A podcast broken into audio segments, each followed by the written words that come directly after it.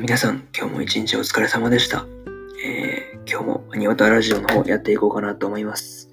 えーこの番組はですね、えー年間100作品ぐらいアニメを見る男子大学生の沼さんがですね、ただただアニメに関するその、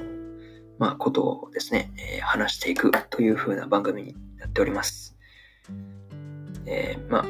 軽く、まあ、気長に聞いていただければなというふうに思います。それでは本編の方早速移っていこうと思います。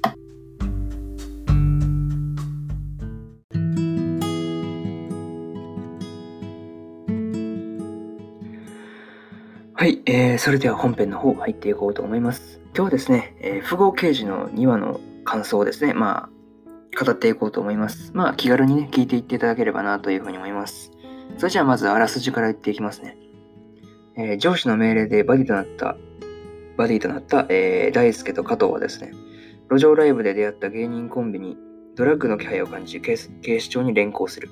しかし加藤と大輔の心情は正反対。金の力に物をを言わせる大輔のやり方に対し、人情に熱い加藤は嫌悪感を抱く。独自の捜査を始めた二人。加藤は自分を慕うジャーナリストを使って情報収集。張り込みをする中で、中で、えー謎の女と出会うっていう、まあ、公式サイトからの引用です。でね、まあ、あらすじもた通り、まあ、路上ライブをしてたね、薬物所持者の、まあ、コンビの男二人と、まあ、加藤は、まあ、見て、その、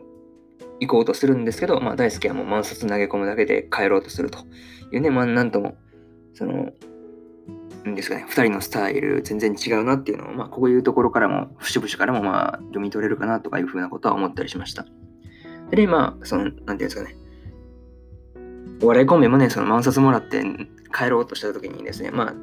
あ、大輔がね、その匂いを嗅いで、その薬物所持者だっていうことを見抜くあたり、やっぱすごいなっていうのを思いましたね。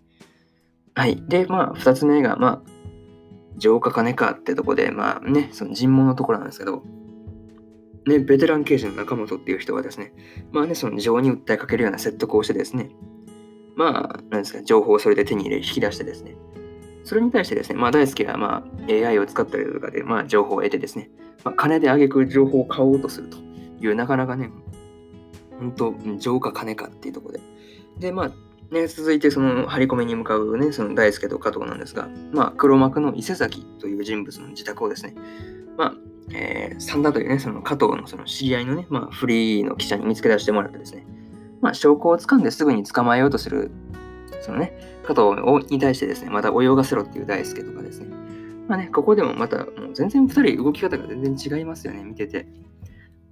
対対照的っていうんですかね、もう本当に全然違うくてですね。まあこういうところもなかなか面白いところではあるんですが、まあ、最後は解決のところがなかなか面白かったですよね。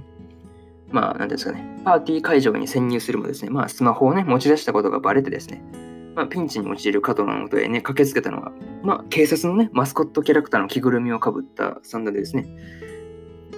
でね、えー屋上へ逃げた2人のもとへ現れたのはですね、まあ、大輔の乗るヘリでね、ヘリでしたと。で、まあね、その挙句ヘリから撃ち込まれたのは催眠ガスで、まあ、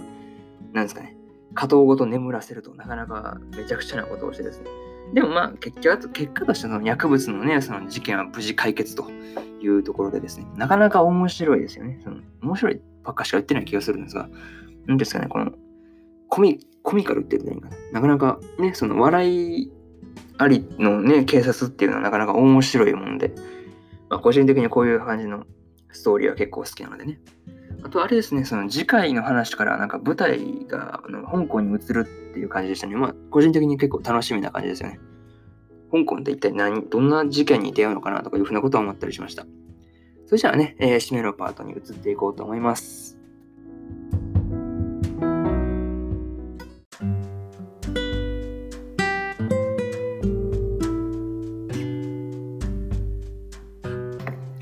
はい、えー、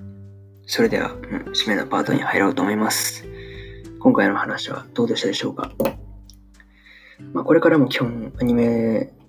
の感想を、まあ、このアニオタラジオの方では発信していこうと思っておりますので、まあ、ぜひご興味持てた方、また聞きに来ていただけると嬉しいです。それじゃあまた次回のラジオで会いましょう。バイバイ。